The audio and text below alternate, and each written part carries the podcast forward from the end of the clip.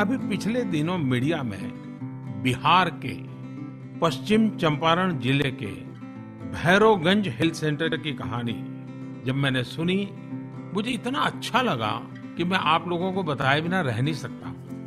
इस Bhairavganj health centre के यानी स्वास्थ्य केंद्र में मुफ़्त में हेल्थ चेकअप करवाने के लिए आसपास के गाँवों के हज़ारों लोगों की भीड़ जुट गई। अब ये कोई बात सुन करके आपको आश्चर्य नहीं होगा? आपको लगता है इसमें क्या नई बात है? आए होंगे लोग। जी नहीं, बहुत कुछ नया है। ये कार्यक्रम सरकार का नहीं था, न ही सरकार का इनिशिएटिव था। ये वहाँ की के आर हाई स्कूल, उसके जो पूर्व छात्र थे, उनकी जो एलमनाई मीट थी, उसके तहत उठाया गया कदम था और इसका नाम दिया था संकल्प 95 संकल्प 95 का अर्थ है, उस हाई स्कूल के 1995 बैच के विद्यार्थियों का संकल्प।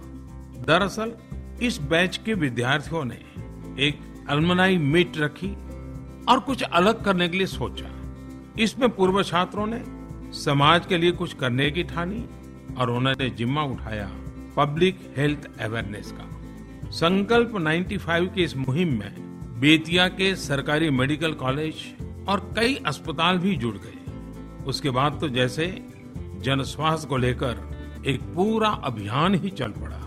निशुल्क जाँच हो, मुफ़्त में दवाएँ देना हो, या फिर जागरूकता फैलाने का संकल्प 95 हर किसी के लिए एक मिसाल बनकर सामने आया है। हम अक्सर ये बात कहते हैं कि जब देश का हर नागरिक एक कदम आगे बढ़ता है तो ये देश 130 करोड़ कदम आगे बढ़ जाता है।